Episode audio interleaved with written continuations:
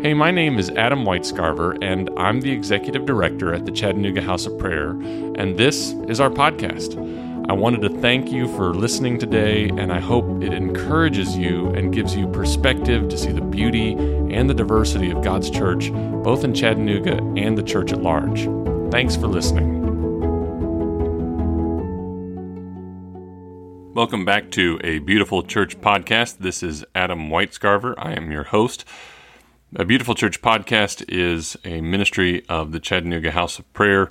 We hope to display the beauty of Christ's church in the entire metro Chattanooga area, and we do that by letting you in on some of the interesting conversations that we get to have around town. This is going to be part one of a four part series with Pastor Seth Thompson. I'll let him introduce himself, but he is a minister in a somewhat difficult ministry situation. And I think he's got a lot to learn from. He's going to cover everything from uh, ministering in that difficult situation to how he does that with without going into burnout mode or depression or uh, wild sin patterns. Uh, and he's going to talk about what it's like to minister to people and learn how to do that well. I hope you enjoy this podcast.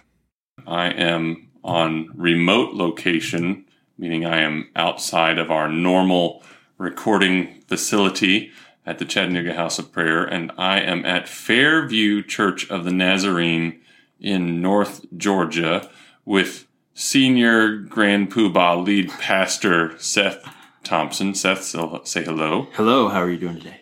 And today we're going to be talking about Seth's unique ministry uh, situation, I guess, might be the quite unique. Yeah, his unique ministry setting and why I think that Seth is actually a hero and we need more people like him. Are you okay to have that much praise thrown your direction? Man, hero. that's that's quite the start. A hero, yes, it is quite the start. And Seth is actually referred to as a hero, not just by me, by but by multiple other pastors in this area that know him. So it's it's an honor to have you on the show, and it's an honor to be here. Hopefully, I'll live up to the hype a little bit. he will. He will, because I'll I'll make sure if in case he doesn't say it right, I will repeat why he's a hero, and there will be no questions asked. So, with that said, Seth, how about you tell us a little bit about um, Church of the uh, Fairview Church of the Nazarene? Just start tell, giving us the context of where is this church, what's it like, and I'll I'll throw in things as you go. Sure, absolutely. So, uh, we are a Nazarene church in Rossville, Georgia, and this church was started in 1951. So it's been here uh, for quite a while. I actually started across the street in an upper room of uh, the gas station. Uh, the reason this church was started was because the founder believed there needed to be a holiness denomination in this area, right here in this uh, specific location, really, uh, especially with the community around us. Do you know it was here when it was started? Like my my guess is that this had to be like that gas station and farmland. Is that what was here? Gas station houses, a little bit of farmland. Uh, well, we're on McFarland Avenue, and McFarland Avenue used to be the main thoroughbred before 2A to actually run through uh, from here, um, or to, I guess to get from Chattanooga but there was still nothing here. Not a whole lot here at all. Yeah. So gas station. This um, was like the last stop for 60 miles. Right. Kind of exactly. Exactly. So if you can, people picture the small country church 60, almost 70 years ago now. Gosh. Almost 70 years ago. All and, right. Uh, uh, the church kind of built in phases. And so we started out with the, the structure we're in right now, uh, which is a little bit smaller.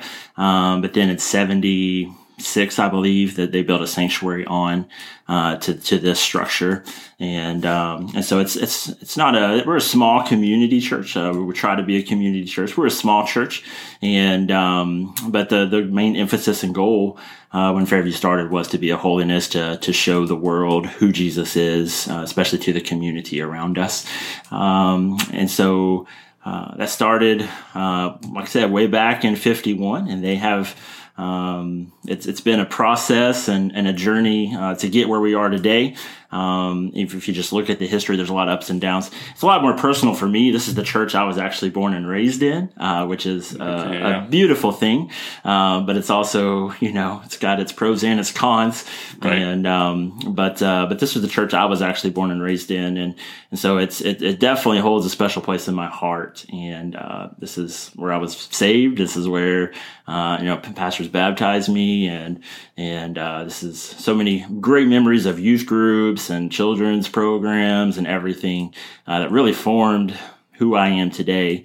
Um, and so, uh, but once again, it's just a great, uh, great little community, great little church. The community around us is very. Um, it's not a wealthy community at all. Yeah, let's so let's let's go into that. Let's talk about so small country church on the side of a highway, planted because the pastor said this community needs some people. Fast forward close to seventy years, not a small country church anymore. No, There's stuff around it. there's a Let's lot describe of stuff what's around, around this church right? Uh, so we still have the gas station that they originally met in across the street from the church, and uh, and so that is is still there. We have a furniture store uh, directly next to our church. Uh, it sells furniture, H and H Furniture. Uh, good little place. If you're looking for some furniture, come on in. I'm sure they'll give They're you a not good deal. sponsoring this podcast. They are not sponsoring. Until they pay us, don't go there. I'm just kidding. Um, we actually have uh, the DMV, or not the DMV, but the tag office and tax office is right across the street. So there's a ton of traffic that actually drives by our place. Um, we uh, there was a restaurant next door that the church actually bought, and um, it serves kind of as our ministry center. Um, Right. And so it, it closed down. mm, Maybe 20 years ago um, or so, uh, and the church bought it and renovated, renovated it. Um, gas stations, multitude of other churches. Uh, like I said, we're a throne stove from Highway 2A, so there's just so much traffic that um, comes from Flintstone, uh, even you know St. Elmo area to Right. get out to Fort O.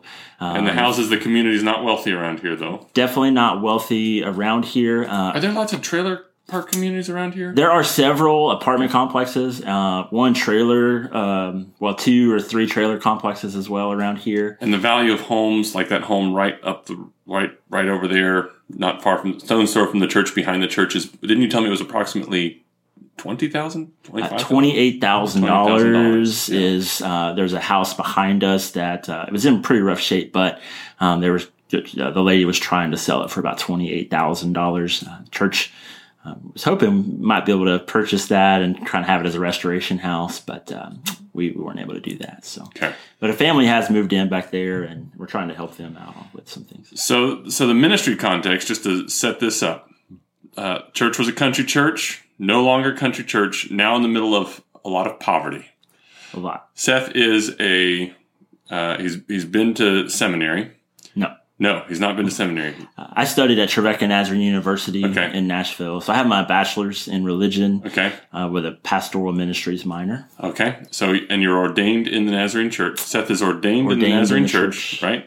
Yeah, last May I was ordained in the Church of Nazarene. Okay, and uh, you could have gone to go plant a church maybe somewhere else. You could have been Could one of these.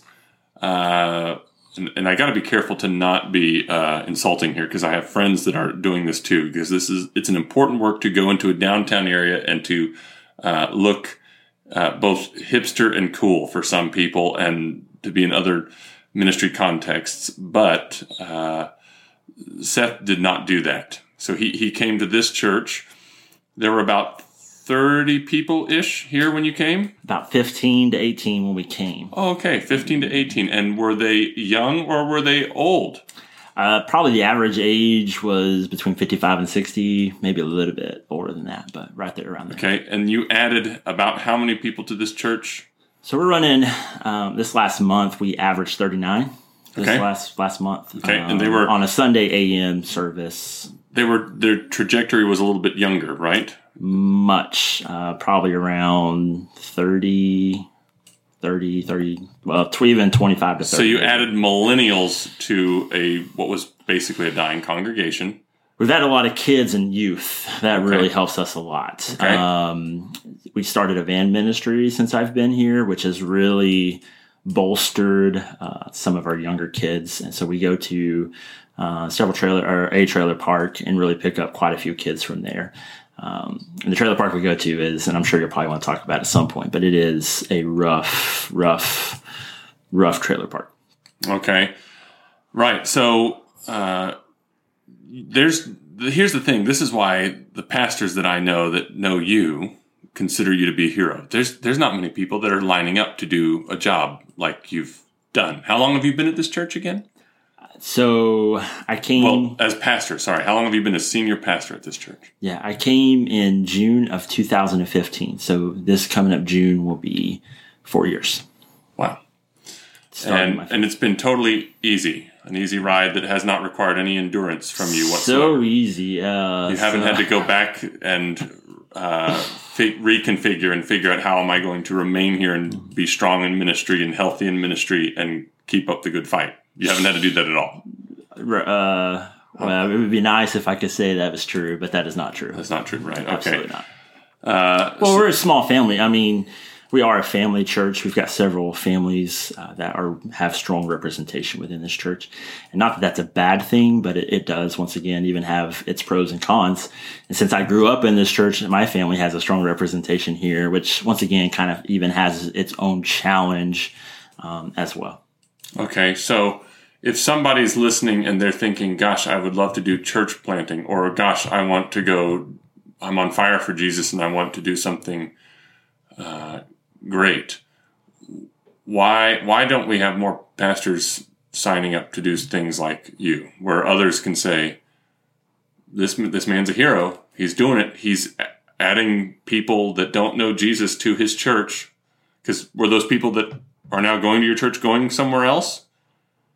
What? Well, ask that one more time. Uh, the new people who have come to your church. Yeah. Were they going somewhere else? No, wasn't wasn't a fact of them going somewhere else. Right. Um, well, it's it's just dirty work. Uh, you know, it's nitty gritty. Um, it's it's not pretty.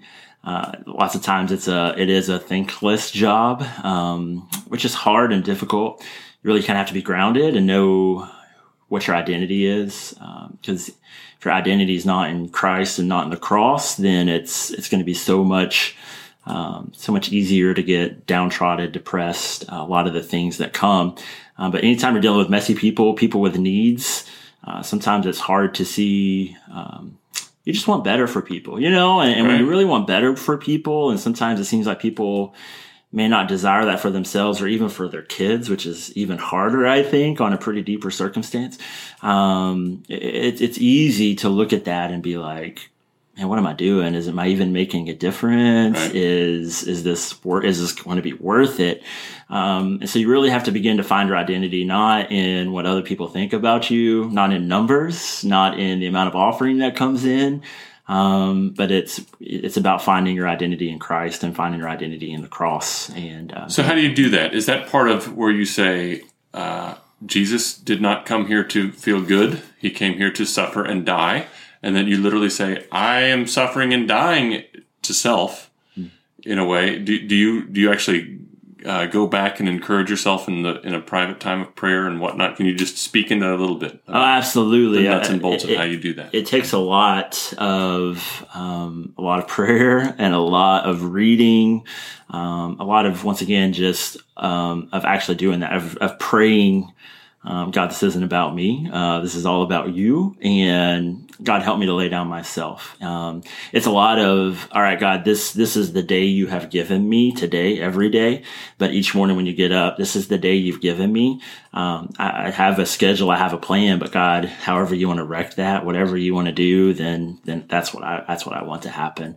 Um, and so it's just a lot of being very mindful, uh, being very thoughtful, um, in how you even go about your day. And, um, and then, you know, anytime a, a, thought or a temptation creeps into your mind that's that's not right you you do have to capture it. And uh, anytime you kind of daydream of like man it would be so nice if we didn't have to worry about uh, if we're going to have enough volunteers to be able to cover you know well you, you kind of take take a hold of that and instead of allowing the negative to um, burn within you or to to affect you you, you look at the positive things that God is doing around you and you say, yeah. man, God's moving and he's working. And man, it, it would be nice if we had some of these things, but you know what? God's using the people that we have here. And, and there are people here that desire to live kingdom, that desire to live Jesus, desire to live love. And so, um, you, you got to focus on on those things. So many, so easily, it's we focus on the negative and we focus on um, things that really aren't positive, and it's it's easy to do that, um, especially when it's not just negative things that are happening, but even sometimes in our ministries, there's people that are speaking, like literally speaking negativity sometimes Right. into our ministry. Right. And, and, and it becomes a whole lot harder to fo- not focus on that. And that's something that me and my wife, we've had to journey through as well. Um, you know, even at home, the kind of conversations we have, um, it's so important that we, uh, and we, we've talked about this, that we've got to get past these negative conversations because it doesn't just affect me in the church, but th- th- there's potential that it affects us at home and my marriage Right. and all of in our family's life. You know, we have two young kids; they're really young. Um, but down the road, you know, kids they they hear everything we say, you Right. know, and so we've got to be so careful because we don't want to to give a negative perception of the church. And the church is a beautiful thing, and the church is is the way, you know, like the church is the bride of Christ, and and, and so I don't ever want to be so down on the church that someone would think, well, does he even believe that the church, you know what I'm saying? And, um, and so just, just really trying to be careful, trying to leave it at the house. Uh, Sabbath is very important to us. Um, really taking a day of just stopping. And a lot of pastors don't do that. Um, Right.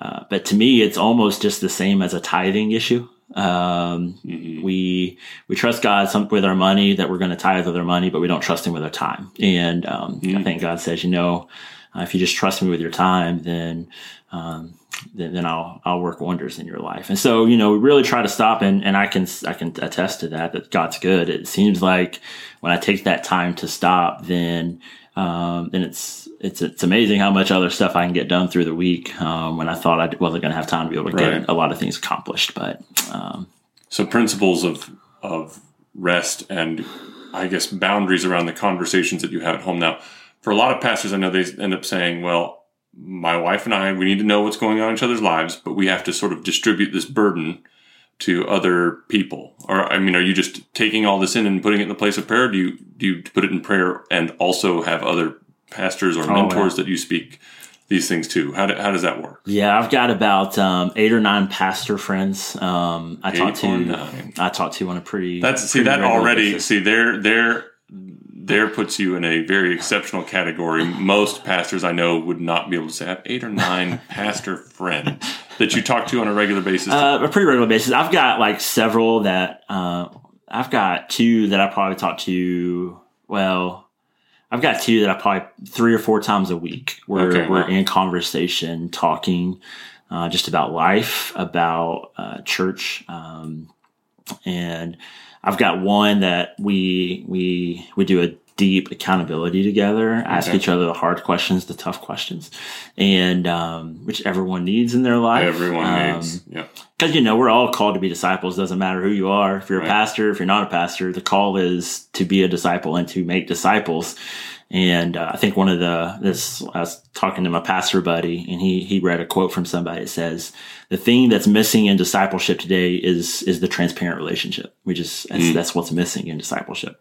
And so i really want to have that in my life uh, because I need it in my life. And uh, but it's an opportunity for me to be able to have conversations. I'm very fortunate that I have two brothers who are pastors, and so Yeah. um, able to have conversations with them to they can really kind of speak some truth into my life. Um, and it's not that everything that I hear I take as uh, necessarily the gospel truth, but it's so good to be able to run ideas by so many people who have been there before um, or experienced something similar that they can speak into my situation, speak truth and love and grace. Then it also makes sure that I am laying down myself, um, if that's really the goal. Um, is Someone to really check be you on- on yeah, whether or not you're- absolutely.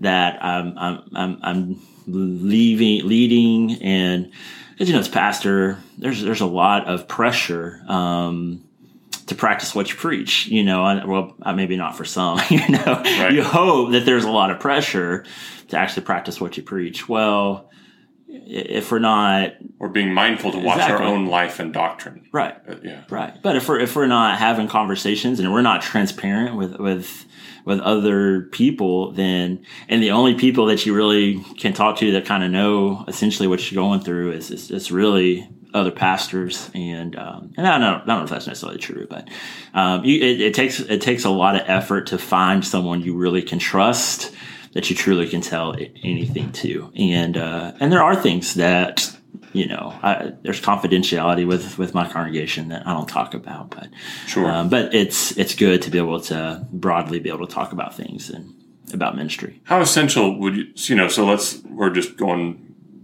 through that again. How essential would you say those, uh, you say Sabbath and then the boundaries of conversation and then having, still having an outlet? How essential, like, do you think you'd be able to do what you do without that outlet? Absolutely not. You'd be Uh, toast. Oh, good. You'd burn out in this yeah, work. You so could fast. Not, you couldn't be our hero anymore. so fast. Um, The Avengers need each other. Exactly. Exactly. Well, because when you don't, You've got a Hulk and an Iron Man. Sure. Well, but once again, when you when you take even one of these things out, Hmm. that what's the focus? Like if, if if if you're saying, man, these are really the things I need, you choose not to do those things, then it's and once again, it's you're trying to be the superhero on your own. You know what I'm saying? Mhm. And and uh, like I said, as we all know from Avengers and stuff, you know, more superheroes is is, is ultimately better. That's you the only way, and we're not going to give any spoilers to any movies. Well, I haven't seen it yet, so I have to. Uh, Okay. we're going, I think tomorrow or Saturday. Uh, tomorrow. By the time this sees the light of day, I will have pe- seen most it, people so will have seen it. yes, yeah, we're not gonna yes, we're not gonna air it, you know, just in case. but yeah, no, it's so huge, and um, and it's so easy because everything within us desires to do it on our own, to do for our for our selfish gain, for you know that's what we talk a lot about in the Church of the Nazarene is is it's it's human nature versus God's nature, and you know we believe that through the power of the Holy Spirit that we can live into Jesus' nature, the example that we were given. We can live um, the the in the way that He lived, not by our own might or strength. Um, but man, the selfish nature I've been telling people lately is a very strong thing. Yes. A very and the kingdom really is a mindset more than uh, I think more than anything. It's it's a totally different mindset. And I've been doing a Bible study on Monday nights in our house, just with anybody that wants to study Bible. And um, not even necessarily as a church event, but I just love talking about Bible. And um, and we've recently been looking at Romans 12. Do not be conformed to this world, but be transformed by the renewing of your mind. And it, it really, it, it just doesn't make sense to the world, but it, it's a totally different mindset. Um, and and when we when we get a people that actually get into that mindset, then people can start utilizing their gifts, which is what that passage then goes on to talk about. Is once we all kind of get into this mindset, we realize that God has given all of us. It doesn't matter how old, how young, it doesn't matter if you have a disability or not. God has given all of us talents, gifts, and abilities. And if we all bring those together as the church, then we will function as one and we'll be able to do so much more things as opposed to, well, if it's just the pastor, which I feel like so many churches do. Right. Um, they look to the pastor. Um, and I tell my people all the time, if we're going to make a difference in this community, it's not going to be because of me. it's going to be because you step up and you choose to care about this community that you're in. And, and we've had some people step up and there's been some resistance all at the same time because it's just totally different mindset, totally different way of thinking. But when you when you live on or when you serve and minister on the other side of the railroad tracks, that's what I always call it. You know, because Okay. you always have like a good side of the railroad tracks, Right. and sometimes, literally, and, and even in old towns, and if you look at history, more often than not, the division line was always a railroad track between the poverty. And and there's so many places where you go, and there is almost that distinct line of there's here's the railroad track, here's wealth, here's not wealth.